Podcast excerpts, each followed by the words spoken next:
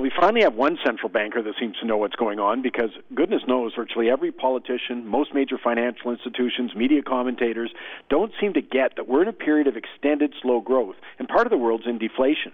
I mean, for the last five years, the norm has been for financial institutions, central banks to issue forecasts and then release a constant stream of downward revisions.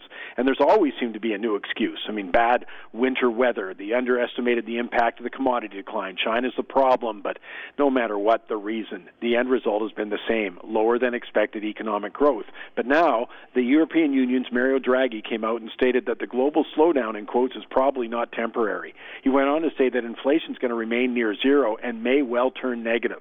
I mean, this is very significant. Deleveraging, the impact of the aging population on consumption, the constant increase in the over uh, overall tax load and regulatory burden, commodity price deflation, the entitlement crisis. These are all the headwinds to economic growth, and they're massive.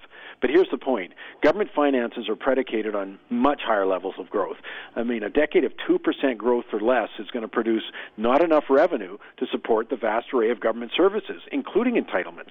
Yet, despite the backdrop, instead of recognizing the risk of the low growth environment and taking far more aggressive and concerted action by all levels of government to encourage growth, most Canadians and those same levels of government are complacent.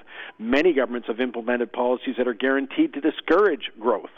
This is a serious miscalculation that puts all our standards of living at risk. My name is Mike Campbell. Join me Saturday for Money Talks.